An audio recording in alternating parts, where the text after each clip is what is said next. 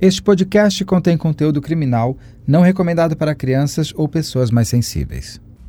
Só lembrando primeiro para você não deixar de seguir ou curtir o nosso podcast. Assim, você não perde nenhum novo episódio. Aos 17 anos, Itaberli Lozano Rosa tinha apenas um desejo: ser amado pela mãe. Gay assumido, morador da pequena Cravinhos, cidade no interior paulista, o rapaz fazia de tudo para ser aceito por Tatiana Lozano, a mulher que constava na sua certidão de nascimento como sendo sua progenitora. Tatiana realmente havia dado à luz a Itaberli, mas ela nunca o amou como filho, principalmente por ele ser homossexual. Órfão de pai, ele recebia uma pensão que ajudava nos custeios da casa da mãe.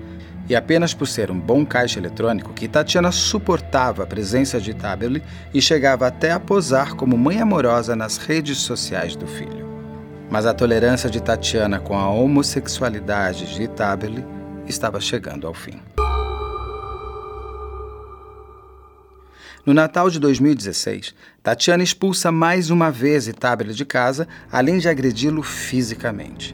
O adolescente registra sua tristeza em um desabafo no Facebook, onde escreve: Lembrando que essa mulher que eu chamava de mãe me espancou e colocou uma renca de moleques atrás de mim para me bater.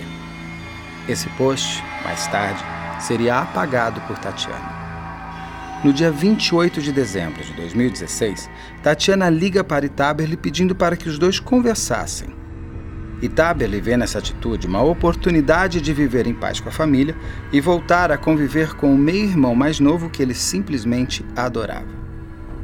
Ao chegar na casa da mãe, Itaberli descobre que aquele encontro era, na verdade, uma emboscada. Tatiana havia chamado dois rapazes para darem o que chamou de corretivo no filho, para assim, quem sabe, ele virar homem. Não satisfeita em ver o filho ser violentamente espancado, Tatiana ordena que o rapaz tenha sua vida definitivamente encerrada. Horas depois do macabro pedido de uma mãe para que matassem seu filho, Tatiana e o agora ex-marido jogam o corpo do rapaz num canavial. No dia seguinte, os dois voltam e ateiam fogo no cadáver de Tabela. Os avós paternos do garoto fazem um boletim de ocorrência de seu desaparecimento. Tatiana então resolve manter o filho vivo através do celular dele, apagando os posts de suas redes sociais que a comprometiam e finge que ela e Itaberli se comunicavam por trocas de mensagens. Assim, Tatiana imagina afastar a polícia de seu encalço. Ainda bem que essa tática não deu certo e Tatiana e os dois rapazes foram condenados a mais de 20 anos de prisão cada. Homofobia ainda não era crime à época dos fatos. O ex-marido de Tatiana ainda não foi julgado por ocultação de cadáver. Uma quinta pessoa também esteve no local do crime, uma menor de idade que namorava um dos rapazes. Ela garante que apenas viu o espancamento de Taberly e não sua morte. Diz ela que apenas assistiu a todo esse horror. Pena que essa menor de idade foi totalmente desprovida de empatia e compaixão e fechou os ouvidos para os pedidos de socorro de Taberly.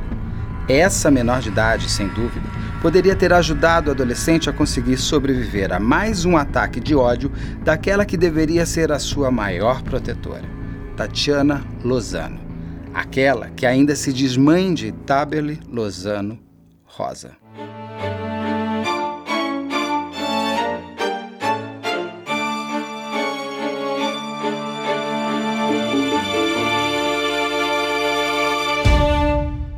Olá, eu sou Beto Ribeiro, roteirista e entrevistador, e ao lado de Carla Buquerque, diretor de investigação criminal. Eu converso agora com o Dr. Wagner Simões. O Dr. Wagner é advogado pela parte da avó do Itaberli e ele participou do, do caso como, inclusive, assistente de acusação, correto, doutor? Sim, correto. Doutor, muito obrigado pelo seu tempo. Pelos avós e pelo tio dele. Ah, bom, você já vai me contar todos os detalhes. Muito obrigado pelo seu tempo. Posso chamar é, de você? Pode, claro. Então vamos de você. É, doutor, eu vou começar com a pergunta que já é clássica do programa. Doutor, que caso é esse? Esse é um caso de muita crueldade, muita brutalidade e de muita estranheza por conta do vínculo afetivo que existia entre a vítima e a causadora do delito. Que é, no caso, a mãe dele. Sim. A motivação absurda, uma motivação inexplicável e que trouxe um resultado pior ainda do que se podia esperar é, por conta da não aceitação da orientação sexual da vítima. Quando esse caso aconteceu, a, a, a, aí, o senhor é da região também? Sim. Tá. Como é que. É, eu sou de Ribeirão Preto e o caso aconteceu numa cidade que é a 15 quilômetros daqui. Que é a cidade de, de Cravinhos. Cravinhos, aqui no interior de São Paulo. É, esse, como que foi esse caso aí para a região? Qual foi o tamanho da dimensão? Aqui, para São Paulo, foi um caso até de homofobia e tudo mais. Mas como foi aí na região? Aqui ele também foi visto principalmente por, essa, por esse enfoque. Né?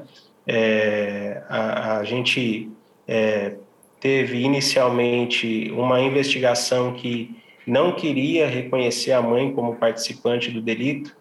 Apesar de eu não ter participado das investigações iniciais, eu fui contratado pela família já na, na época do, do julgamento em júri popular mas eu me recordo, pelo que vi do processo à época e pelo que eu ouvia da mídia também, que é, a polícia não queria acreditar no envolvimento da mãe, é, na, é, inclusive na, na, no fato dela ter sido a responsável por, né, ela ter sido a mandante do delito, né?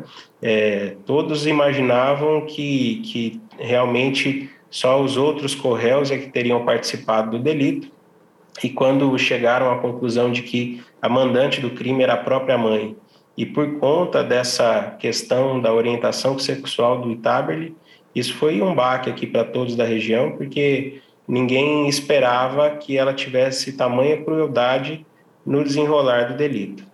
Esse caso começa como? Um corpo é encontrado como é que ele começa é, é, é a ser investigado? Como é, é o, o Taberli estava sendo procurado como desaparecido? Não? É, através do Sim. corpo que se chega a ele? Como é que estavam essas duas... É, eu acredito que teve um momento que teve um primeiro, dois inquéritos paralelos sem saber que eram da mesma pessoa. Estou errado? É, na verdade, demorou um pouco para que o corpo fosse encontrado, né? E, na verdade, encontrar o corpo foi um desenrolar da investigação pelo desaparecimento dele, né? Porque é, ele era uma pessoa muito querida na cidade, apesar de a defesa ter tentado criar uma outra imagem dele no, no decorrer da, da, do julgamento, mas ele era uma pessoa muito querida, tinha muitos amigos, né? E tinha familiares que, que sentiram muito a ausência dele, né? Não, não foi algo que, que era é, presumível esse sumiço dele. Então, logo que ele desapareceu, é, foram feitas várias é, é é, notificações à delegacia pelo desaparecimento e havia uma, uma história, né? E, e depois foi é, confirmado que essas histórias foram veiculadas pela própria mãe de que ele teria ido para uma outra cidade vizinha aqui, que é a cidade de Franca, né, é, para ficar próximo de um amigo que ele tinha lá. Mas quando isso aconteceu, ele já estava morto, né? Ele não realmente é, o desaparecimento que foi numa época festiva, né, época de entre Natal e Ano Novo, é, logo que, que perceberam que ele não estava presente nesse período, já iniciaram as investigações e no início da investigação, é, por conta de, de, uma, de uma história inventada pela mãe, eles tinham acreditado que ele tinha se mudado, que ele estava em uma cidade vizinha, né? E ele realmente sempre sofreu muito com a forma como a mãe tratava ele pela orientação sexual. É, ele sofreu muita discriminação também na escola essas pessoas que participaram do delito aí como corréus, né, que realmente efetivamente é, participaram da, do, do, momento da morte, é, são pessoas que, que tinham é, um ódio vinculado à, à orientação sexual do Itaberli.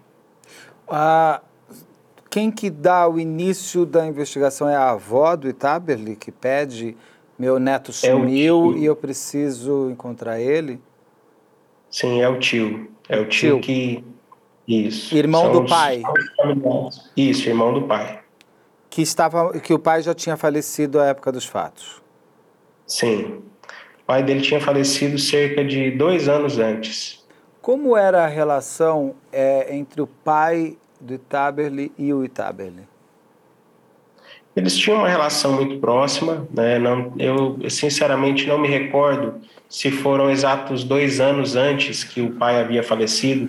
É, essa informação específica eu não me recordo, mas eu acredito que foi pouco tempo, esse período de dois a três anos antes que o pai tinha falecido. É, o Itaber ele morava com a mãe, com o padrasto e com o irmão menor, né? Mas como se tratava de uma cidade pequena, ele estava sempre na casa da avó, que era o local onde o pai dele morava também, né? Então, ele passava grande parte do período na casa dos avós, né? E sempre que ele brigava com a mãe, ele ficava na casa da avó.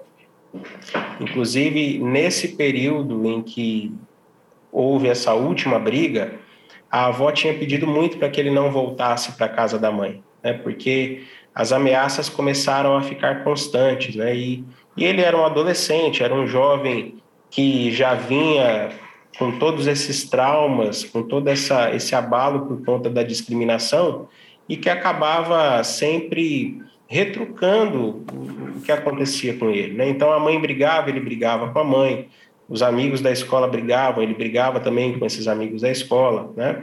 E, e, isso fazia com que ele tivesse sempre em um, em um tom de belicosidade, que até o motivo da defesa ter dito que ele tinha muitos inimigos, que outras pessoas poderiam ter é, iniciado, incentivado o homicídio, dele, né?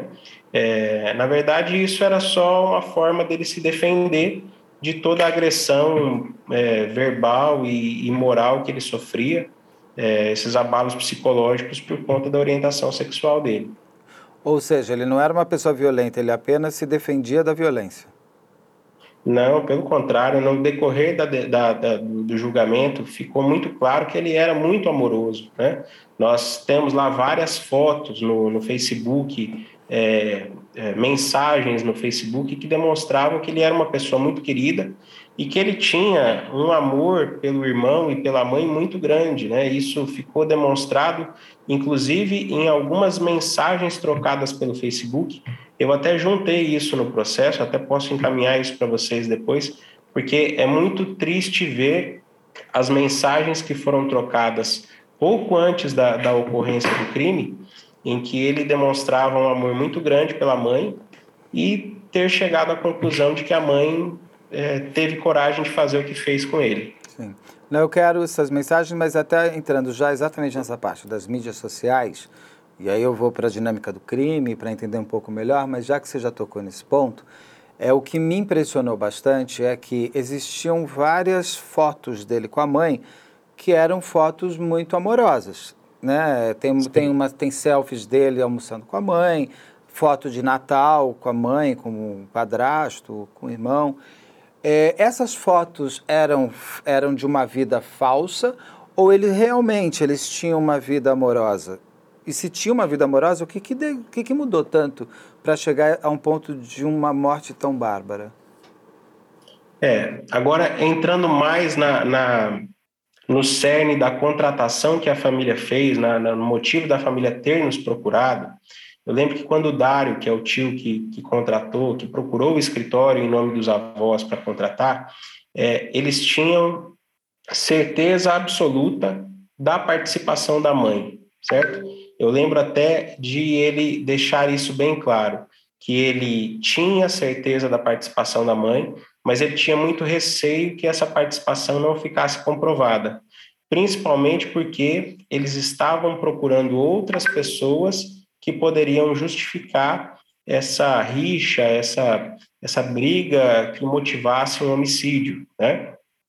Mas, de fato, existia, é, aparentemente existia um, um sentimento muito forte, pelo menos isso, isso restou demonstrado nas mensagens trocadas no, no Facebook, do Itabeli para a mãe, certo?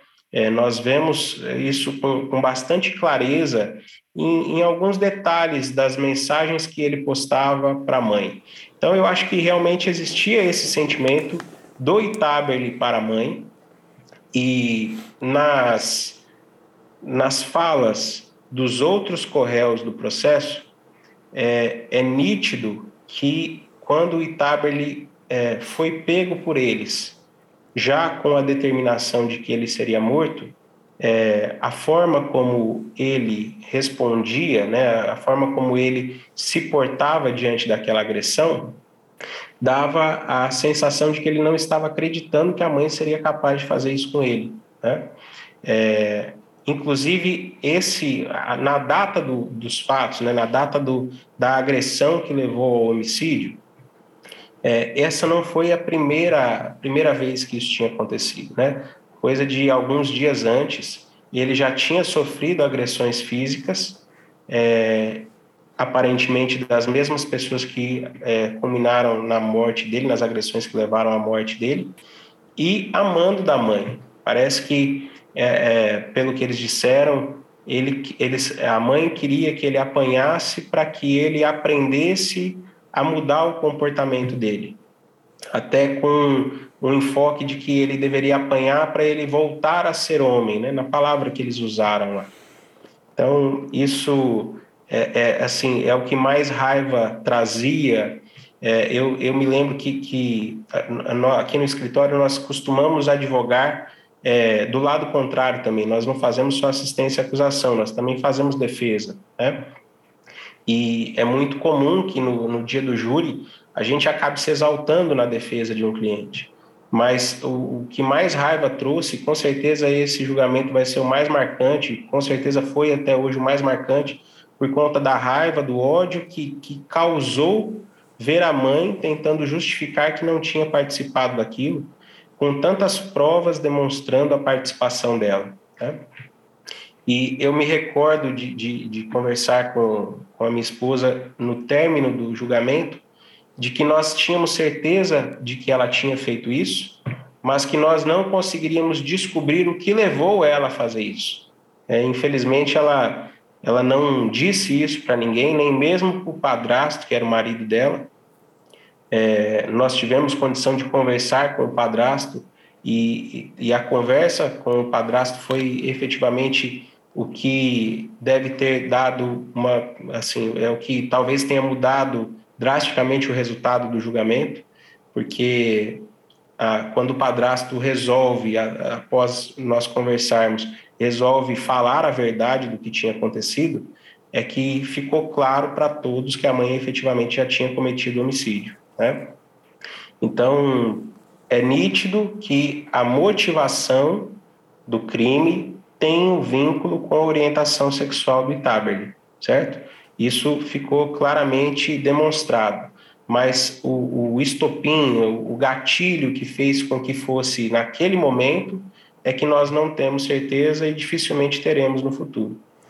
É, foi num período de, entre Natal e Ano Novo, foi dia 26 de dezembro, não é que ele morre? Isso. É, eu entrevisto muitos psiquiatras forenses e o Dr. Guido Palomba é um que sempre aponta isso, que mortes em família geralmente são decididos internamente em momentos, em datas é, comemorativas importantes.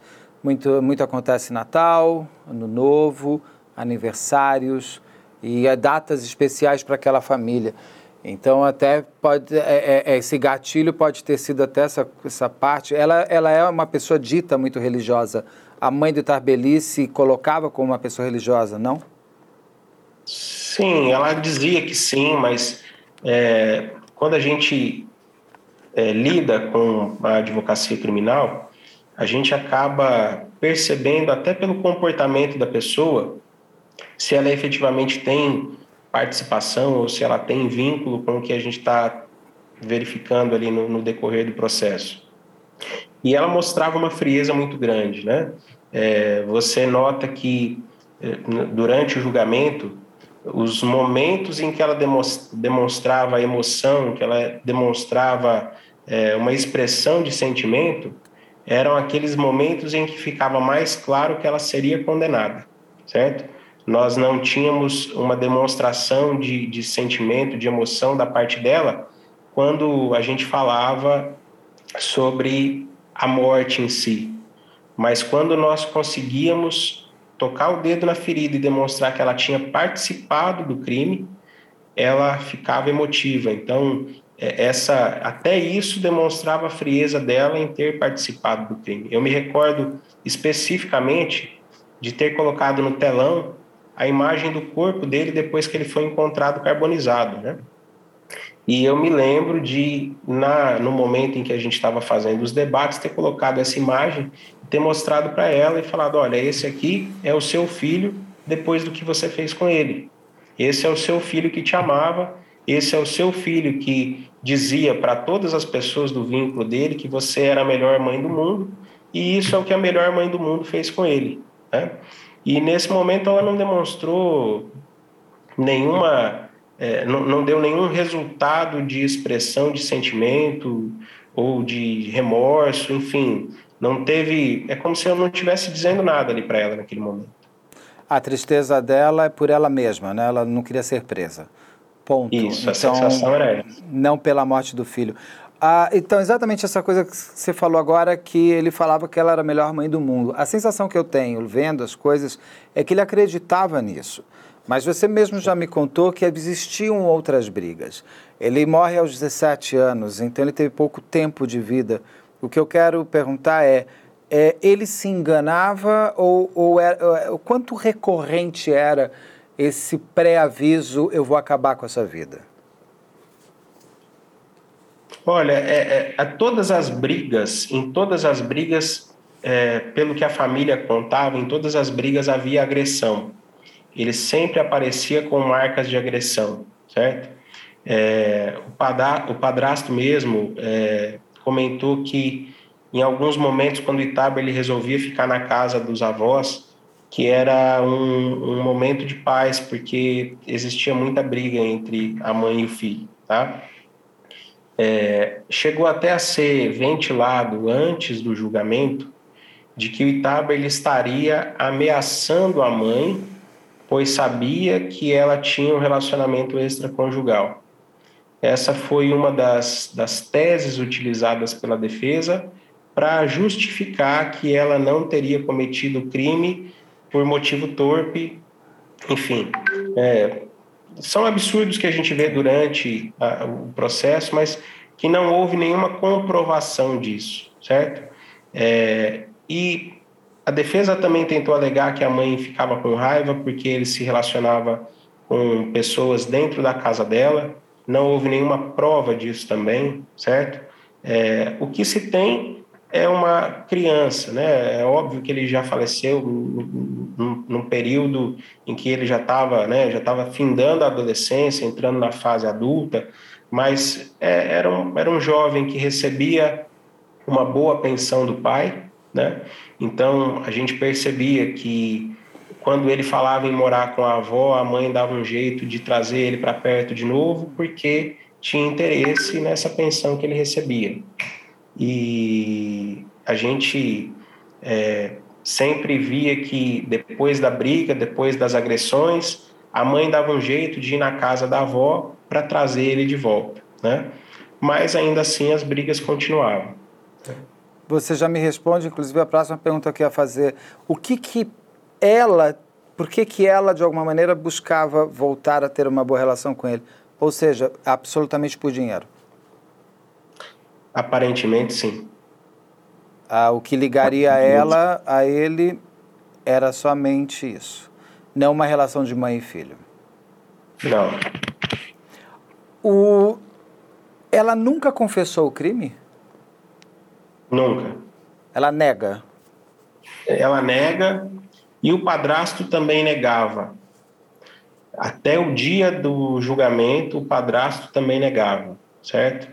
É, eu me recordo com clareza desse fato, porque esse fato eu acho que foi um divisor de águas no julgamento.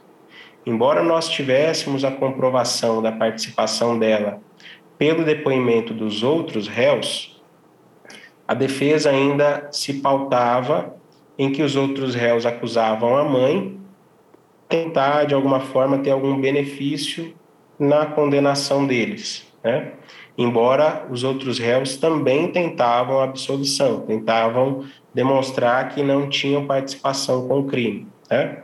E uma coisa que, que atrapalhava muito é, a confirmação da participação da mãe é que o padrasto não falava o que de fato tinha acontecido. Ele continuava negando a participação dela, certo? E eu me recordo que houve um contato entre uma pessoa do nosso escritório, até a minha esposa, com a esposa, com a atual esposa do padrasto. E comentando as circunstâncias que levavam ao caso, o padrasto me procurou, né, procurou a gente do, do nosso escritório e perguntou o que de fato poderia acontecer com ele. E eu expliquei para ele, falei, olha, é, até por uma questão ética eu não posso te orientar, mas se você está me dizendo que o crime realmente aconteceu e aconteceu dessa forma que você está me dizendo, leve isso ao conhecimento dos juízes que estão aqui. Os jurados têm que conhecer essa sua versão, porque de fato, se você só participou da ocultação do cadáver por conta de uma circunstância em que você não tinha também como fugir dessa situação e a sua intenção maior era a proteção do seu filho, o filho menor, né, o irmão de Taberly, é, se você se viu nessa condição de não ter outra saída, você tem que dizer isso para que os jurados julguem o caso. Se você, da forma como você está hoje aqui, você vai acabar sendo condenado também. Se você trouxer a verdade e a sua versão é, for, for como um quebra-cabeça, se encaixar no que está sendo dito aqui, porque realmente o que falta é a sua confirmação. E no dia em que ele falou, ele mudou a, o depoimento que ele havia dado na, nas outras nas outras vezes que ele foi ouvido em juízo e também na fase policial e confirmou que ele chegou em casa e o Itaber ele já tinha morrido, né? E havia necessidade de ocultar o cadáver, eles fizeram o transporte do corpo até um canavial e no dia seguinte ela ficou preocupada porque entendia que alguém poderia é, encontrar o corpo e isso, um espaço de tempo tão curto, poderia levar à autoria dela, eles, ela acabou obrigando ele a voltar no dia seguinte e colocar fogo no corpo. Né? Então, eles estiveram duas, em duas oportunidades diferentes no local onde o corpo foi deixado. A primeira para efetivamente é, desovar ali o cadáver e a segunda para atear fogo no cadáver para evitar que ele fosse localizado depois. Ah, eu vou perguntar como que o corpo foi encontrado, mas eh, já que você já me trouxe um pedaço do crime, vou pedir para que você me explique, por favor, como foi a dinâmica toda do crime. O que, que acontece? O Itaber ele estava na casa da avó, a mãe chama. O, que, que é? é? Como que ele chega em casa, como ele é agredido? Que, se você puder me dar esse, esse desenho, esse passo a passo da dinâmica, eu te agradeço. É, eu não vou lembrar com detalhes como aconteceram os fatos lá na época, mas o que eu me recordo é, assim, bem claramente é que a mãe liga para a casa da avó e deixa um recado que queria se reconciliar com o Itabri, né? E ele já tinha feito uma postagem no Facebook alguns dias antes, em que ele mostrava o corpo dele todo machucado por conta de agressões sofridas anteriormente a mando da mãe, certo? E a mãe justificava para ele que não tinha sido ela quem tinha determinado essas agressões. E a mãe liga para ele, nesse momento a gente percebe uma carência muito grande da parte dele e uma necessidade de aceitação também, porque é, é, nítido, e isso era dito até pelos familiares, de que toda vez que a mãe procurava, ele voltava. Né? Ele não conseguia sentir ódio, não conseguia sentir raiva da mãe, e ele nem precisaria ficar na casa da mãe. É, o que o tio Dário passava para nós é que a casa da, dos avós era uma casa de portas abertas para ele. Se ele quisesse morar nessa casa, ele conseguiria, né? ele teria tranquilidade e não traria nem prejuízo financeiro para os avós, porque ele tinha a pensão que ele recebia dos pai, do pai, né? Então, eram pessoas simples, eram pessoas humildes, os avós eram humildes também. A avó do Itaba, ele era uma pessoa portadora de necessidades especiais, já com uma pessoa com bastante idade. Né? O avô também, uma pessoa idosa, mas que com uma certa, é, assim, com, mesmo com as dificuldades que tinham, conseguiriam cuidar dele. Mas é nítido que todas as vezes que a mãe chamava, ele voltava. Né? E como aconteceu no dia da, da morte dele. Ele voltou e ela estava esperando ele na porta da casa, né, na entrada, e falou que queria se reconciliar, que queria ficar tudo bem, que queria que a, a, a briga acabasse. E quando ele entra na casa, ele percebe que os, os dois outros é, homicidas já estavam lá dentro. Né? E aí ele tenta sair, mas já não consegue mais. Né? E, de fato, o que aconteceu lá dentro, nós não temos como presumir. Né? É, nós não temos como dizer que ele foi chamado lá para morrer. Né? Nós não temos como dizer que a ideia deles já era de matá-lo. Né? É, ou se era somente para que ele fosse agredido novamente. Nós não temos como saber, embora, como já havia uma agressão anterior, dificilmente ele seria chamado lá para receber novas agressões. Provavelmente ele já foi chamado lá e já havia a determinação da mãe para que ele morresse. Né? E, e de fato isso aconteceu. Mas como que foi ali? Quem que mata ele? É a mãe ou são esses dois outros agressores? Não, não. São os outros dois rapazes. É, a gente, é, como nenhum deles é, assume claramente, nem conta a história claramente, do que aconteceu lá dentro, né, é, não tem como presumir de que forma a morte ocorreu. Né? E até a história contada pelo próprio corpo, né, não, não é, pelo, pelo exame cadavérico, também não foi possível uma conclusão, porque o corpo estava num estado muito avançado de decomposição, até pela própria é, situação dele ter sido queimado depois de morto, né? Porque eu tinha lido que a mãe teria esfaqueado ele. Então isso está errado. É, essa versão é a versão contada pelos outros dois corréus do processo. Né? É, que depois que ele já estava desacordado, ela teria esfaqueado porque eles não teriam aceitado é, matá-lo. Né? Eles tinham se negado a matá-lo, então ela teria feito o serviço. Né? Essa é a versão contada por eles. Eu tenho um pouco de receio em confirmar o que aconteceu dentro da casa, porque ali dentro nós temos somente a versão dos réus, né? E essas versões elas não é, se comunicam a ponto de que a gente chegasse à verdade real. O que nós temos é existiam somente aquelas pessoas dentro da casa, o Itab ele entrou vivo e não saiu mais, certo?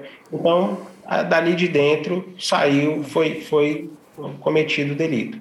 Agora, a forma como ele morreu, de fato, nós não teremos essa confirmação. Eu tenho percebido nesses crimes, quando tem muitas pessoas, muitos autores, e sem testemunha ou sem câmeras, que todo mundo confirma o menor dos crimes, né? Então confirma a agressão, mas não confirmo que matei.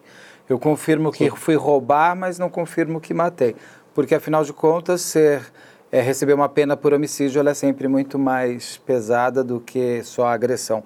É, na, dentro da casa estavam somente a mãe do Itabeli e esses dois é, rapazes, é isso? É, é, a versão contada é que o, a criança e o pai também estavam, o padrasto, né? A criança e o padrasto também estavam no local. É, isso até mesmo ele tendo admitido é, que levou o corpo para ser ocultado, eu lembro de, de ter questionado muito ele de como ele não teria ouvido a briga, a discussão, né? É, e eu me recordo assim que ele dizia que trabalhava à noite, então ele estava dormindo naquele momento e uma, uma das coisas que ele falava é que sempre havia briga. Então, como a briga era algo constante, e ele já sabia que recentemente houve uma briga entre eles, ele imaginava que era só mais uma das brigas. Né? Então, é, de fato, ele estava ali morrendo, né? E não foi tomada nenhuma providência por parte dele, porque ele achou que se tratava de somente mais uma briga. Ah, eles, a, a, casa da mãe do Taberly é uma casa muito grande, é prédio, como que é? Tem vizinhos? Não, é uma casa, é uma casa é uma casa. É uma casa, desculpa, uma, sumiu. É uma casa? Uma casa popular. Uma casa de seis cômodos no máximo. Ou seja, uh, tem paredes mais finas e casas mais próximas. Sim. Uh, nenhum vizinho ouviu nada? Nenhum vizinho ouviu nada. Na verdade, o que deu uma confirmação muito grande à polícia de que o Itaba ele teria entrado com vida lá e e depois disso não foi visto mais, é porque a câmera dos vizinhos comprovava a entrada dele no imóvel. É, até quando, no início da investigação, quando ela negava que o Itaba ele teria ido para lá, essa câmera foi verificada e constatou que realmente ele entrava e não saía. E aí ela responde o quê? Que ele entrou, mas não. E ele saiu pelo céu? Como é que ela fala? É, na verdade, foi nesse, foi, foi a partir desse momento que ela já foi identificada como autora do, do delito, porque logo em seguida o corpo já foi encontrado, né? E eles presumiram que Itaba ele teria morrido naquela data, né? É, porque foi a data em que ele de fato havia sumido, é, é, a única, a última vez em que os familiares, né, o tio e os avós disseram que viram ele com vida e daquela data em que ele entrou na casa e a câmera não mostrava ele saindo, foi ali que eles, eles constataram. Eu lembro que a defesa até tentou chegar a fazer alguma alusão de que por algum dos cantos da casa, de algum dos portões, a câmera não pegava com clareza a saída dele da casa e ele teria saído de lá. Mas isso depois é, acabou caindo por terra quando se confirmou que o corpo dele havia sido encontrado. E mesmo com câmera, com padrasto, com esses dois rapazes que a gente vai entrar neles agora, ela continua dizendo que ela não fez nada. É, uma das coisas que o padrasto comenta, né, de não ter ouvido gritos e que vai de encontro com, com a versão que os outros réus dão de que ele teria desmaiado e depois de desmaiado a mãe teria esfaqueado ele, né? É, isso levaria à conclusão de que eles deram uma pancada na cabeça dele, ele realmente teria desmaiado, né?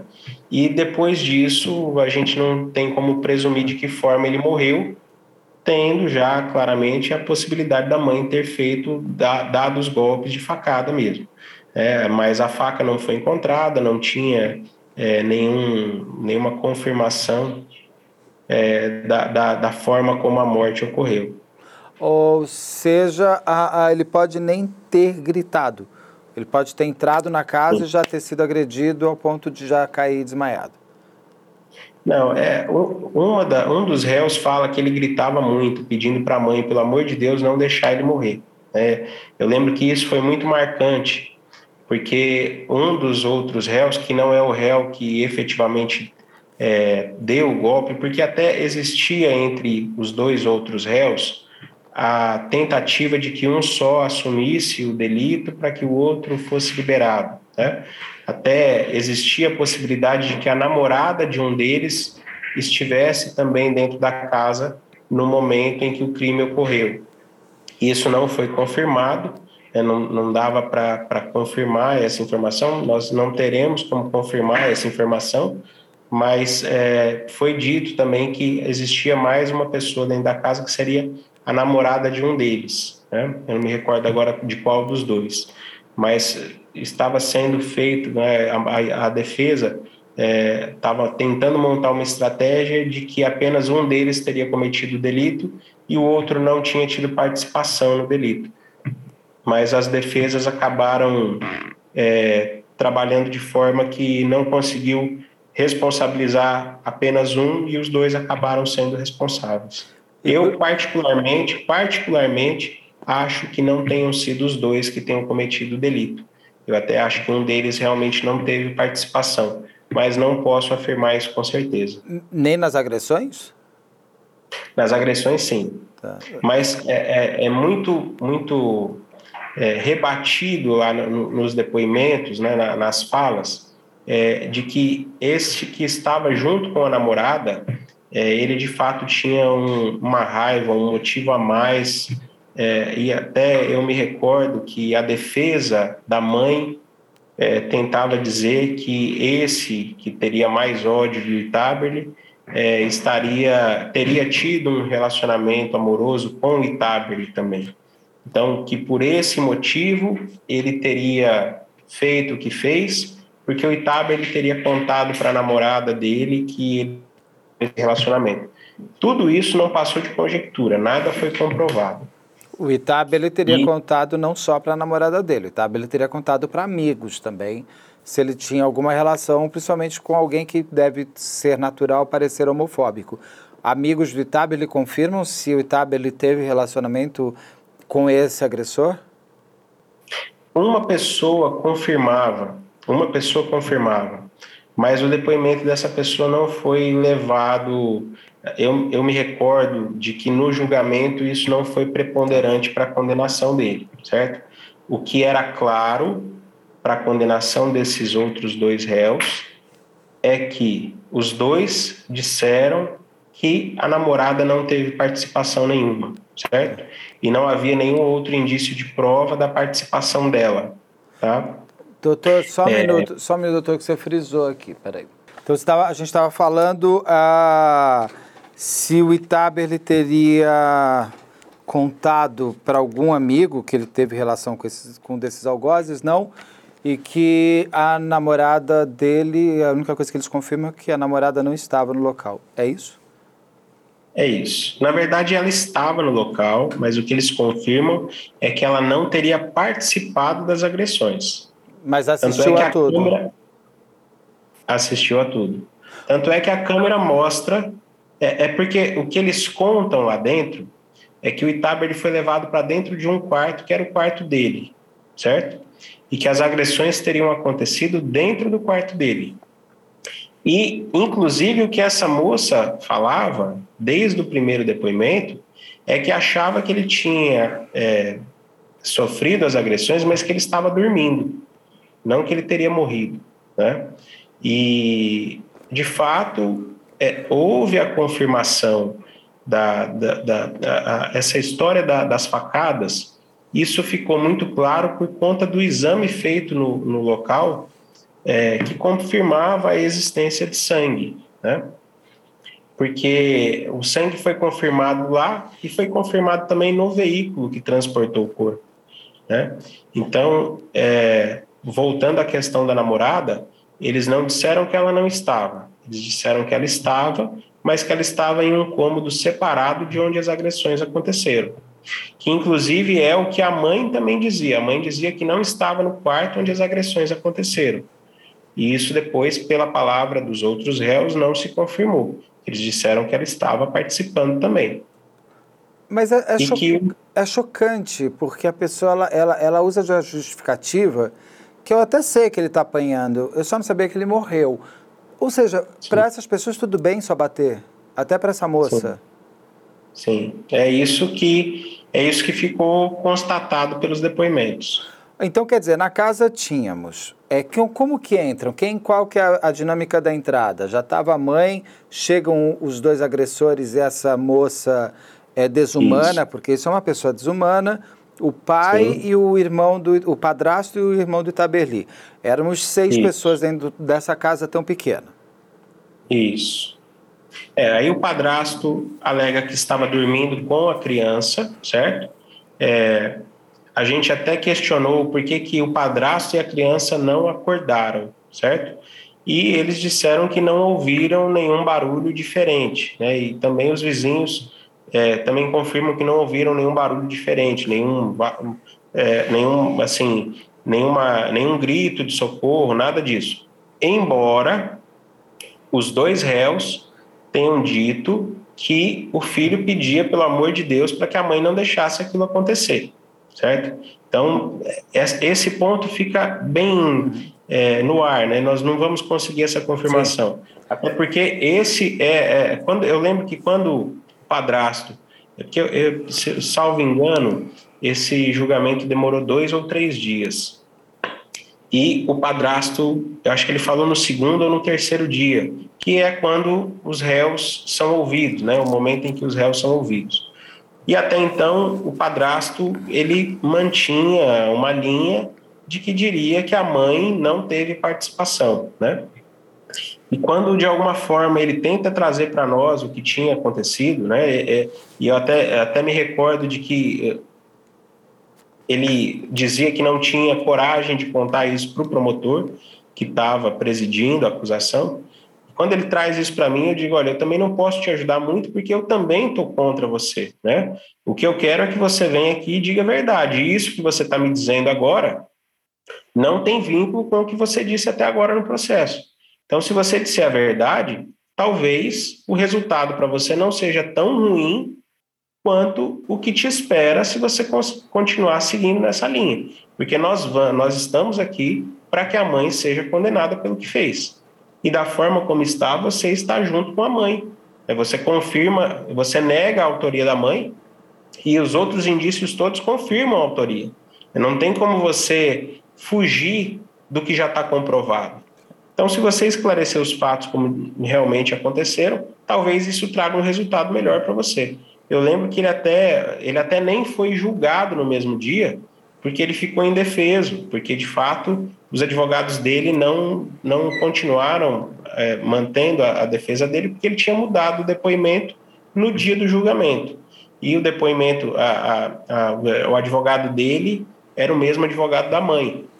Então, como ele estava mudando toda a, defesa que estava sendo apresentada ali, os advogados deixaram de atuar para ele e ele teve um processo separado. Eu, sinceramente, não sei qual o resultado do julgamento dele, né? E isso foi feito numa outra data, bem posterior ao julgamento da mãe. Tá.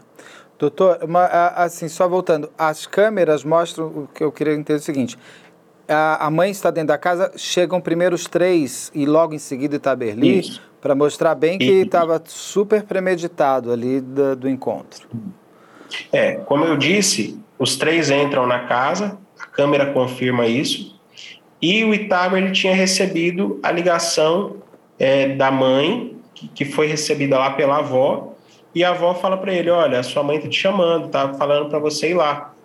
E ele vai com o intuito de fazer as pazes com a mãe, por conta daqueles fatos que aconteceram um pouco antes, em que ele já tinha sofrido agressões e tinha feito uma postagem com as marcas no corpo, e dizendo que tinha sido a mãe quem teria determinado aquilo. Né? Então, poderia ser, até ser uma vingança, enfim. É, nós temos lá, eu lembro que tinha um boletim de ocorrência feito pelo Itabeli contra o tio, que era irmão da mãe, por conta de agressão e homofobia também. Então, é, era uma, uma conjuntura que levava a apontar contra a mãe. Né? E aí nós tivemos o, o, fato da câmera comprovando a entrada dele na casa e não saindo. E ele entra depois, né? Ele entra depois que os outros três já estão lá dentro.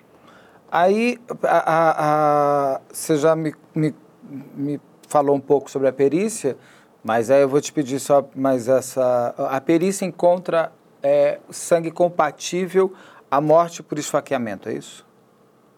É, encontra sangue, né? Assim, numa grande quantidade, porque é, geralmente quando, quando se trata de, de um tiro de arma de fogo ou uma lesão causada por uma pancada, nem sempre tem uma quantidade tão grande de sangue quanto é no, no esfaqueamento. Então, por isso que foi questionado o esfaqueamento, né? Existiam algumas marcas que davam a impressão de que ele havia sido é, degolado mas isso não era possível comprovar por conta do corpo ter sofrido a queimadura que sofreu depois. Né? Mas a cabeça estava junto com o resto do corpo? Tava, tava junto. A impressão que dava é que ele tinha sido só cortado, né? Não, que a cabeça tinha sido arrancada. É, o tronco, né, a parte do, do, do, do corpo com a cabeça ainda estava é, enfim, mas é, havia um corte, uma aparência de corte na região do pescoço. Quase uma degola mesmo, quase uma decapitação. Isso. É uma degola é cortar aqui bem fundo e decapitação. Isso. A, é, realmente, sempre eu fico chocado com até onde vai a maldade. A, a, esse sangue está no quarto do, do, do, do Itaberle, é isso? Isso, no quarto e no carro. Então ele realmente teria sido morto, foi morto no, no quarto dele? Sim. A, a mãe confirma que a, essas três pessoas foram lá para agredir o Itaberle?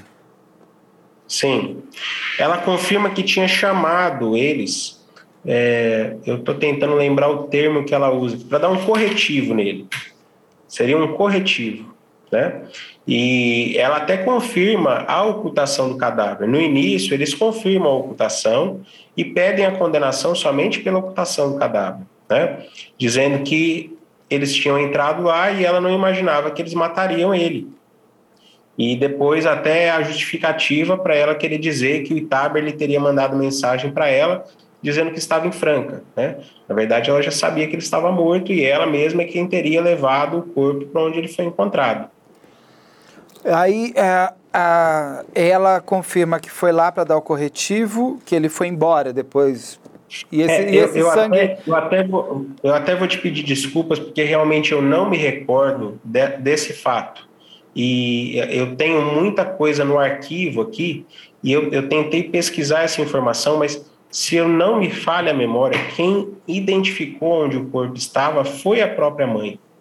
É, eu, eu, não tenho certeza disso, eu vou até buscar essa informação e repassar, mas eu acredito que depois que a polícia identificou que ele tinha entrado na casa e não teria saído, que ela se viu numa condição de não ter como esconder que ela ocultou o cadáver, foi no meu, no, na minha lembrança, foi ela ou o padrasto que disseram onde o corpo estava, porque realmente já não tinha mais como fugirem do delito de ocultação de cadáver, né? Eles sempre confirmaram isso. E até eu lembro que ela trabalhava numa rede de supermercado grande na cidade. É, isso trouxe, assim, além do, da, das matérias é, de, de reportagem, é, tinha uma, uma comoção muito grande no Facebook.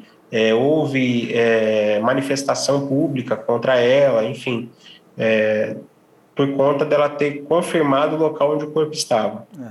Pena que essa, esse ódio e essa desumanidade dessas pessoas não tem corretivo nem a pior cadeia corrige. A, ou seja, o corpo do Itaberle é encontrado de, pela investigação mesmo, não primeiro se encontra o corpo.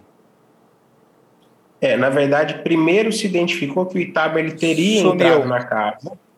É, primeiro ele tinha sumido, certo? E aí começaram a buscar as, as, a câmera do vizinho, por quê? Porque já sabia que havia a rixa entre ele e a mãe. Não, e certo? ele tinha saído da casa da avó para ir encontrar a mãe. Para ir lá, isso. Eu lembro, inclusive, que os avós chegaram a fazer dois registros de ocorrência por desaparecimento. Como é uma cidade pequena e todo mundo conhece todo mundo, quando eles fizeram o primeiro registro e a mãe foi indagada, é, o policial que falou com ela falou assim: não, realmente ele foi para Franca e mostrou alguma mensagem no celular que dava, porque como ela estava com o celular dele, ela manda uma mensagem falando, ó, oh, eu vim para Franca na casa de um amigo, tal. Aí primeiro tiveram que localizar esse amigo em Franca para ver que realmente ele não tinha ido para lá. E aí a polícia vai atrás de, de, câmeras e consegue identificar que ele entrou na casa e não consegue visualizar ele saindo da casa. Então, é, que bom que tem essa câmera que conseguiu registrar e tinha esse tempo guardado, né? Porque tem umas câmeras também que acabam apagando depois de dois, é, três dias. Teve, teve uma. Eu me recordo do tio dizendo que a mãe já havia tido um relacionamento amoroso com um policial. E esse policial era policial militar. E ele teria é, dificultado para que a investigação começasse com mais rapidez, né? No caso dele, isso não trouxe nenhum resultado prático, porque de fato Itabri já tinha falecido. Mas demorou muito mais para chegar à autoria do crime, porque é, eles demoraram muito para iniciar a investigação. Ah. Eu me recordo que já tinha passado uns 10 dias quando realmente a polícia falou, olha, é, é não, ele sumiu mesmo, ele não está em outro lugar, ele ele está sumido, né? Porque a, os familiares da parte da, dos avós tentavam contato com ele, não conseguiam contato e realmente não era o perfil dele fazer isso. E eu, então, ainda bem que essas câmeras tinham registro de tantos dias, né? Muitas câmeras apagam Sim. depois de sete. Senão... Eu lembro, eu lembro do, do promotor é, comentando que uma das coisas principais para identificar e elucidar esse caso foi a câmera dos vizinhos. Que é o que prova que ele entra e não sai e mostra, inclusive, esses algozes. A, ela fica com o celular, inclusive ela apaga é, posts que ele fez no Facebook, né? Porque ele tinha feito Sim. um post, acho que dias antes, isso que chama de mãe, que não sei o que lá, que ele, que ele expõe todo o horror que ela fez com ele. E ela continua mantendo. Ela... Quem trouxe essa mensagem depois foi um amigo do Itabel, eu não me recordo se era. Eu não, eu, não me, eu não me lembro exatamente quem era, mas a pessoa tinha salvo essa postagem que o Itabel fez e trouxe isso a público depois que descobriram que ela tinha participação na ocultação do, do, do cadáver. Ela, ela manteve o Itaberli vivo mais dias pelo celular ou foi ela só mandou uma mensagem? Não, não. Ela mandava mensagens como se fosse para ela mesma. Mandava mensagens dele para ela mesma, dando a entender que ele estaria bem. E ela ainda. É, é, é, até um, um fato que eu me recordei agora: a investigação só começa mesmo quando ela vai na polícia e fala que o Itaber havia sumido. Porque depois de um tempo que ela viu que não ia conseguir manter mais a, a a história que ela tinha criado, ela mesma vai na polícia e fala: oh, realmente eu não estou conseguindo localizar o Itaberli. Alguém deve estar tá mandando as mensagens do celular dela, celular dele. Aí, inclusive, foi visto, é, é, é, apesar deles terem feito contato com esse amigo de Franca, foi visto que a mensagem foi mandada de Cravinhos mesmo, pela torre do celular, né? A polícia consegue identificar que a mensagem tinha sido enviada da cidade de Cravinhos. Até inicialmente eles tentam localizar o Itabert na casa de outras pessoas em Cravinhos, para depois começar a realmente tratar como um caso de alguém que poderia ter morrido. Ah, ou se, quando, a, quando ela, ela entrega o corpo, que ela fala, então a mãe do, do Itabeli, ela nega o ato de matar, mas não nega nem a ocultação, a ocultação. e nem ela não nega a ocultação, nem que pôs fogo, também continua sendo ocultação, e nem que pediu para os dois rapazes e a moça darem um corretivo. Tudo bem que a moça não participou, mas ela ali esteve. Ela não nega é. isso. Na versão dada pelos outros dois réus, nós temos eles dizendo que estavam procurando o Itaberli, porque o Itaberli estaria falando coisas a respeito de um deles que não seria verdade. Né? Então, é como se eles tivessem procurado a mãe dele para tirar satisfação com ele, né? e a mãe convida eles, né? faz o convite macabro para que eles dessem a lição nele. Né? E o que eles dizem é que não imaginavam nunca que o que a mãe queria é que ele morresse. Né? Então, a partir do momento que eles descobrem, que eles entendem que a mãe queria matar, é que eles param as agressões e aí seria nesse momento que a mãe teria esfaqueado ele. E a, a, esses dois agressores são os mesmos que semanas antes teriam agredido o Itabeli? São as mesmas pessoas? Pelo que constou da investigação, sim. Embora isso não tenha sido comprovado e eles também tenham negado, mas pelo que constou da investigação, sim. Você já me respondeu a, a ligação entre os dois e a mãe do Itabeli que eles teriam procurado ela, isso? Para falar com o Itabeli. Isso. E a ligação deles com o Itabeli, eles estudavam juntos? Eles são da mesma turma? De onde eles são? Tem a mesma idade? Parece que eles moravam no mesmo bairro, salvo engano, até na mesma rua. Um deles morava na mesma rua, né? e já se conheciam há muito tempo. É, em cidade pequena, como acontece ali em Cravinhos, é muito comum que todo mundo se conheça, né? Ali é uma cidade realmente muito muito menor né, em, em termos assim de, de população habitacional, então é comum que todos se conheçam, né? E nesse caso especificamente eles tinham uma proximidade de vizinhança.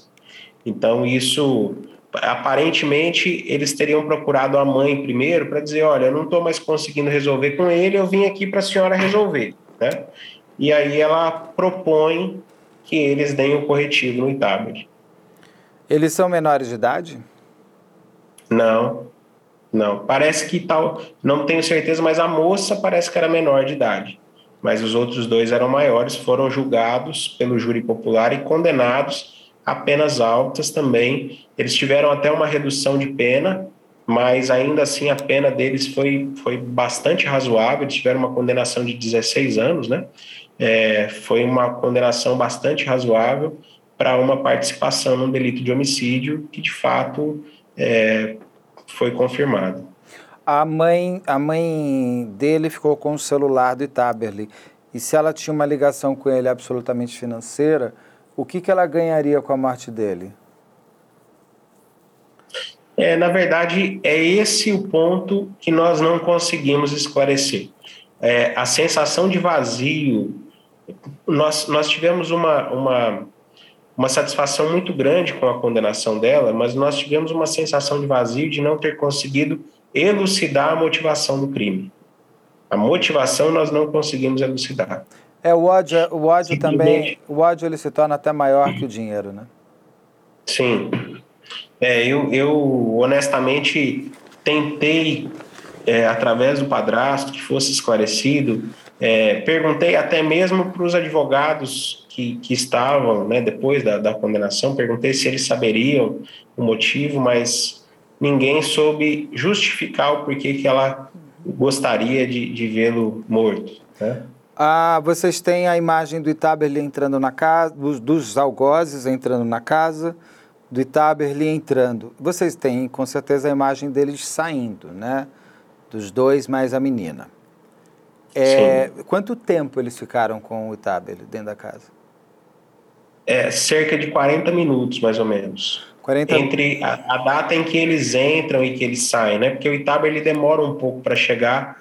É, depois, é, na verdade, eles ficam bastante tempo dentro da casa esperando o Itaba ele chegar. E depois que o Itaba ele entra até o momento que ele sai, em torno de, de 30 a 40 minutos, mais ou menos. Ou seja, 40 minutos dá bastante tempo para você parar, né? Para você, você perceber até onde você chegou.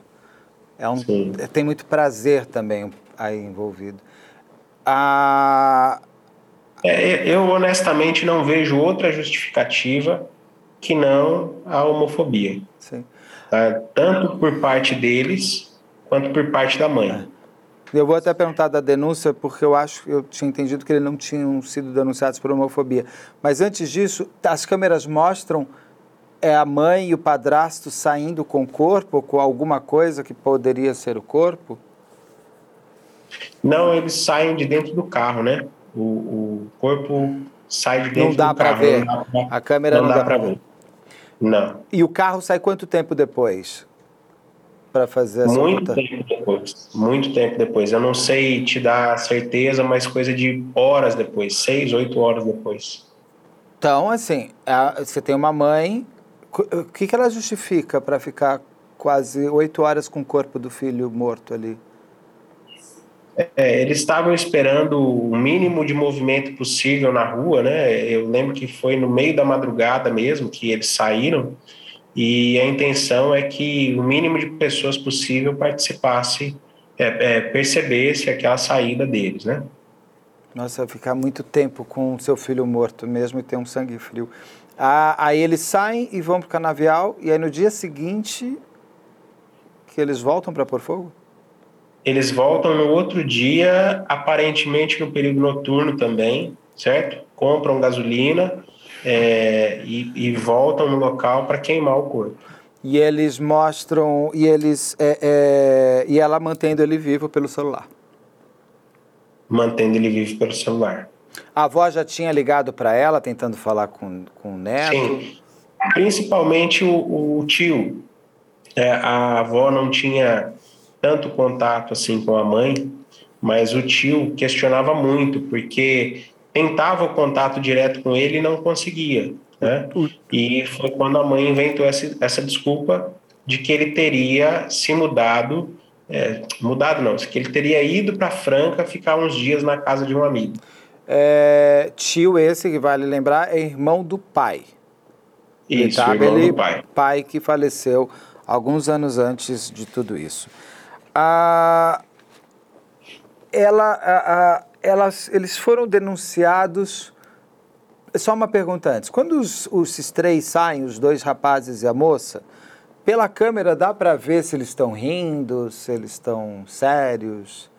É, existe alguma, alguma, alguma cena, porque essas pessoas acabam deixando grandes rastros também de felicidade, muitas vezes. É, não foi possível identificar isso, né? É, não, a, a, câmera mostrava, é porque essa câmera ela ficava numa casa vizinha, é, de uma distância até que considerável, ah, tá. né? Somente, somente a, a polícia, com a investigação, conseguiu identificar quem eram aquelas pessoas. Até salvo engano, a polícia não conseguiu identificar de pronto quem eram as outras três pessoas. Elas foram localizadas por causa do veículo. Que veículo? Que a câmera consegue. O ah, veículo deles. Ah, eles chegaram de carro? É, pelo que eu me recordo, eles, eles chegaram no carro de um deles, né? E por conta do veículo, eles conseguem identificar quem são essas pessoas. Quem que entrega a quem? É a, é, são os três que entregam a mãe e o padrasto? Ou é a mãe que entrega os três? Não, eles que entregam a mãe. E aí, eles entregam a mãe. E aí, com perícia, isso tudo, ela vai caindo. Porque no primeiro momento Sim. ela fala o quê? Ela fala, não, ele foi embora para Franca. Tá aqui, isso. olha aqui, ele fala. Isso. Graças às herbes também, você consegue mostrar que o celular de Taberli ainda estava ali com ela, né? Sim. Ah, eles foram denunciados pelo quê? O, o, a mãe, o padrasto e esses outros três? É, eu me recordo que eles foram condenados. É, é eu vou até confirmar essa informação e passo isso depois para vocês, mas eu acredito que na época não havia ainda a, a qualificadora de homofobia. Então, eles foram condenados ainda por é, é, motivação torpe e utilização de meio cruel, né, que dificultou a, a, defesa da vítima. Então, foi por esses dois motivos que eles, que eles foram condenados. Além da coautoria, né, da participação em coautoria, que isso também ajuda a aumentar a pena. Sim. É, eu tô lendo. E a mãe pelo fato de ser mãe, né? Isso também piora. Traz Sim. Eu tô lendo aqui que a Tatiane Lozano foi acusada, eh, foi condenada a 25 anos e oito meses de prisão por homicídio triplamente qualificado e ocultação de cadáver.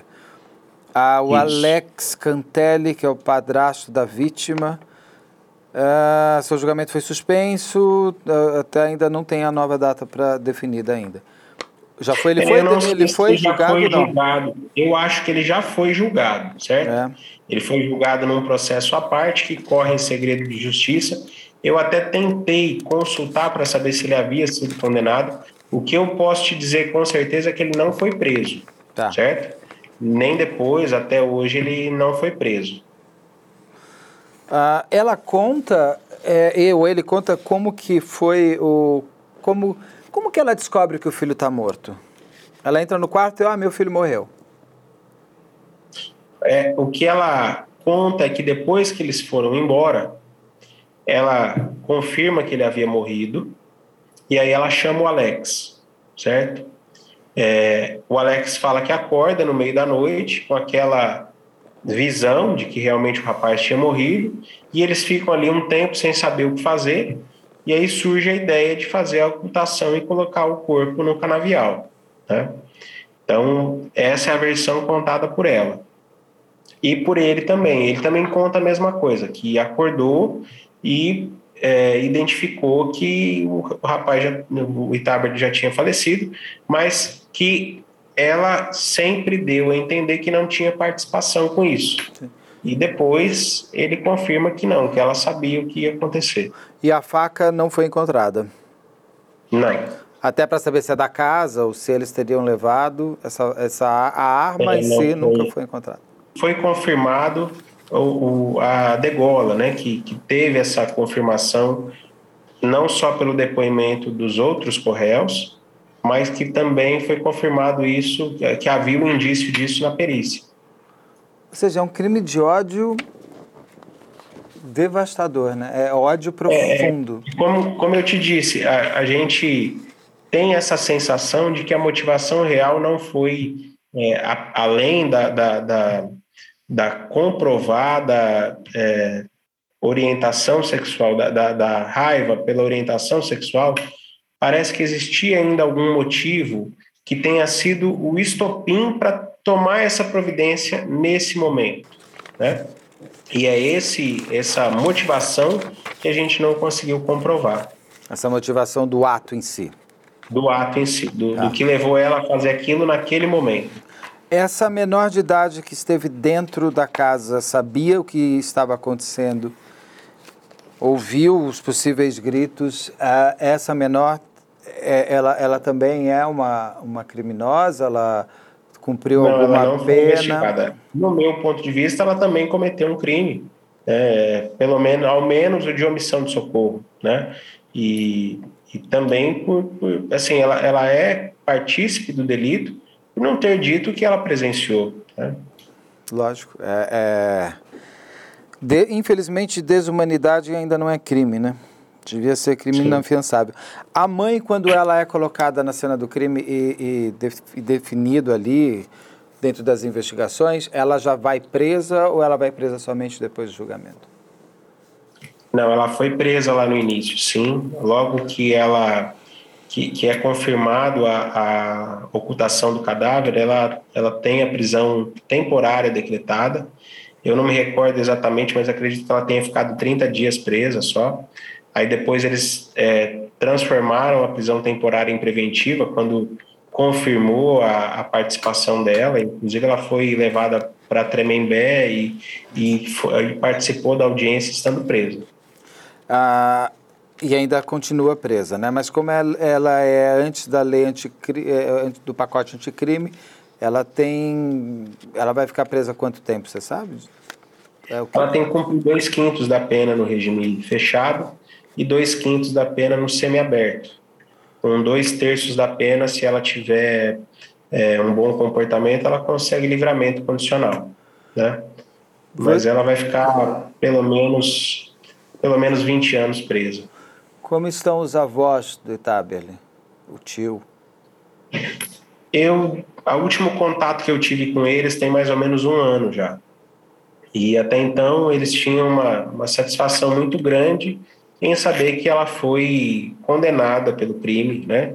Embora isso não traga ele de volta e, e também não traga é, aquela, pelo menos aquela paz de saber que a pessoa que fez aquilo com o neto e fez por um motivo comprovado, né? Acho que essa questão da motivação, eu até me recordo de, de tratar esse assunto é, com o padrasto, porque uma coisa que me chamava muita atenção é o padrasto dizer que levava o filho menor para as visitas, né? É, eu sinceramente eu achava isso de um absurdo muito grande, porque é, é, é a pessoa que matou um filho, né? E, e recebendo a visita do outro filho menor pelo padrasto que sabia de tudo que aconteceu, então é, e ele já tinha cessado as visitas, já tinha impedido ela de fazer as visitas, mas durante um bom tempo ela continuou recebendo as visitas do filho menor. Hoje o padrasto está com uma outra esposa, é isso? Sim, tem outro filho também e leva uma vida como se tentando esquecer que esse fato tenha acontecido, né? Eu acho que não deve ser nada fácil você esquecer que você pôs fogo no corpo de uma pessoa, né? e tentou apagar Sim. ela do mundo. E imagino a cena de uma pessoa degolada. É... É. E, e, o pior de tudo é você saber que essa pessoa que teve o cadáver queimado era filho da pessoa que fez isso, que voltou lá no dia seguinte, porque é, às vezes a gente fica pensando, poxa, talvez ela estava drogada no momento que ela fez. A gente fica tentando arrumar uma, uma justificativa para aceitar uma atrocidade dessa, né? Mas não bastasse ter matado um dia antes, ela volta um dia depois e põe fogo no corpo. Então, assim, nível zero de arrependimento, de remorso, enfim. A gente sempre torce para que a pessoa estivesse com algum surto, né? Para a gente para acreditar que ela tem alguma, que a crueldade dela não tenha sido tão só um desejo, né? Mas não. O quanto que de premeditação tem esse caso dela? Como é que você, ela, ela combinou com os dois rapazes? Ela, como é que foi isso? O, a minha sensação, o, o, o meu modo de ver é de que ela sempre quis matar ele. Ela já estava predestinada a matar ele. Só que ela precisava criar um cenário para colocar a culpa em outra pessoa. E talvez essa ideia de matar ele não era daquele momento, já era algo muito anterior. E ela estava esperando criar a circunstância. Quando essas duas pessoas procuram ela para tirar a satisfação, é, eles confirmam que é, ela, eu acho que ela percebe que ela tem o, o momento de utilizar, de, de, de, de, resolver o que ela queria fazer. Então, quando eles falam lá, olha, a gente foi lá para aplicar um corretivo, pedido dela, e ela realmente é, parece que pagou um valor para eles, né? Até, até um, um dos motivos do aumento de pena dela é por ela ter prometido o pagamento para eles, né? São três qualificadoras. Uma é pelo motivo torpe, outra é pelo meio que dificultou a defesa da vítima, meio cruel que dificultou a defesa, e a terceira é mediante pagamento, promessa de pagamento, né? Então parece que ela havia prometido um valor para que eles dessem a correção nele, né? A, a, tal da correção, né? O corretivo. Uhum. Mas quando eles viram que a ideia dela era matar ele, isso estava fora do que eles haviam conversado no início. Mas que ela foi e fez. O pai viu. Então, pai, o... houve premeditação. O... E o marido viu eles conversando anteriormente sobre a, aplicar o corretivo, né, sobre é, agredi-lo com o intuito de uma vingança de algo anterior que ele tenha feito. Nessa conversa, ele não confirma que foi dito que o Itaber morreria, né? mas eu acredito que a mãe já tinha na concepção dela que o resultado seria a morte. Ou seja, a, ele, o, o, o padrasto sabia que o Itabe, ele, no mínimo, seria agredido. Sim, que ele, que ele estaria na posição de sofrer as agressões. O que nós não sabemos é se essa segunda etapa, esse segundo momento em que ele acabou morrendo, é, se o padrasto também sabia, porque já havia ocorrido uma agressão anterior. Né? Eu, eu não entendo as pessoas acharem que agressão tudo bem. É uma coisa, eu fico chocado ainda. Eu ainda me choco. Mesmo fazendo esse programa, sei lá, 15 anos, eu ainda me choco. Doutor, tem alguma pergunta que eu, que eu, que eu não fiz, que o senhor gostaria que eu tivesse feito sobre esse caso? Ou algum ponto que não falamos sobre dele? Eu acho que esse crime, é, uma boa parte dele foi é, resolvida por conta da, da clareza que as redes sociais trouxeram ao relacionamento entre a mãe e o filho. Né? Eu acho que se o Itaber não tivesse feito aquela postagem é, alguns dias antes, colocando a, colocando não, né, é, comprovando que a culpa era da mãe, haveria uma demora muito maior para que a investigação chegasse no ponto de, de questionar a mãe sobre o que tinha acontecido, né? Porque provavelmente a mãe ia dizer que ele tinha outros inimigos para ter cometido o delito, né? Mas eu acho que ele ter postado na rede social que o fato tinha acontecido com a mãe e ele ter deixado isso bem claro, de que aquela agressão aconteceu por homofobia, é, ajudou muito para que o crime fosse elucidado. Nós sabemos que a maior parte dos crimes de homicídio não são elucidados e num caso como esse, em que há uma participação familiar, em que há uma mãe matando um filho por conta de um motivo absurdo e grotesco, é, eu acho que a rede social nesse ponto ajudou demais a elucidação. Né? Então, eu acho que é importante a gente estar tá sempre atento, eu acho que o ponto principal é a gente estar sempre atento ao que é dito lá, né? Porque muitas vezes a gente não dá atenção ao que, ao que o filho está colocando, ao que o familiar está colocando, e às vezes mu muitos pedidos de socorro estão ali. É, as mídias sociais têm também, uma, às vezes, um problema que as pessoas querem ter uma vida melhor do que é de fato pelas, né, pelo post, pela foto, pelas curtidas. No caso de Taberli, ele transformou ali o Facebook no pedido de socorro clássico. Pena que ele caiu na tentação de tentar ainda se resgatar com a mãe. É, doutor. É, e, e eu acho que o principal, é, talvez isso tenha ficado comprovado no julgamento. O ponto principal, talvez, dele sempre querer voltar para casa não era somente com a mãe, ele tinha um amor muito grande pelo irmão também, né? É, acho que o vínculo familiar, o vínculo afetivo entre ele e o irmão, é, e eu lembro da, da, da, família comentando que ele sentia muita falta do irmão quando ele ficava longe, né? E que parece que a mãe colocava assim: olha, se você quiser ver seu irmão, você tem que estar tá morando aqui. Você não vai ficar vindo visitar o seu irmão se você não estiver morando aqui. E provavelmente isso acontecia por conta do recebimento do, da pensão do pai, né? Porque se ele, né, se o pagamento estava sendo feito e ele morando na casa da avó, ela teria que repassar o pagamento para os avós, né? Então ela acabava forçando ele para que ele só pudesse ficar com o irmão se ele estivesse morando lá.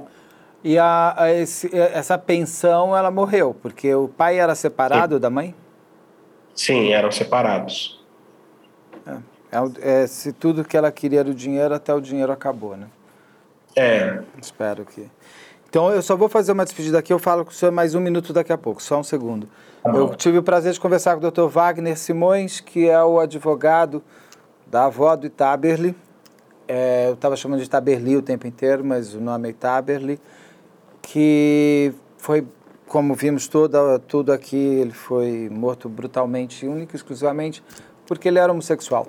A homofobia ela não é um caso bobo ou uma coisinha à toa. Não existe corretivo para aquilo que você é de fato. Ninguém muda a sua orientação sexual e ninguém muda a sua cor. Não adianta. Então, é, que sejamos todos mais humanos se a gente não consegue ser uma sociedade tão igual. Até a próxima. No nosso canal do YouTube você consegue assistir a esta entrevista na íntegra e também ver o especial que fizemos sobre este caso. O endereço é youtube.com/op Operação Policial, youtube.com/op Operação Policial, tudo junto. Ah, e por favor, se você estiver ouvindo o nosso podcast pelo Spotify, agora você pode dar estrelas para o podcast. Então, se você achar que a gente vale cinco estrelas, quatro estrelas, por favor, pontua a gente, é importante. Este podcast é produzido pela Mídia Land e conta com André Monteiro na operação de áudio e Bruno Salvagno na coordenação de pós e mixagem final.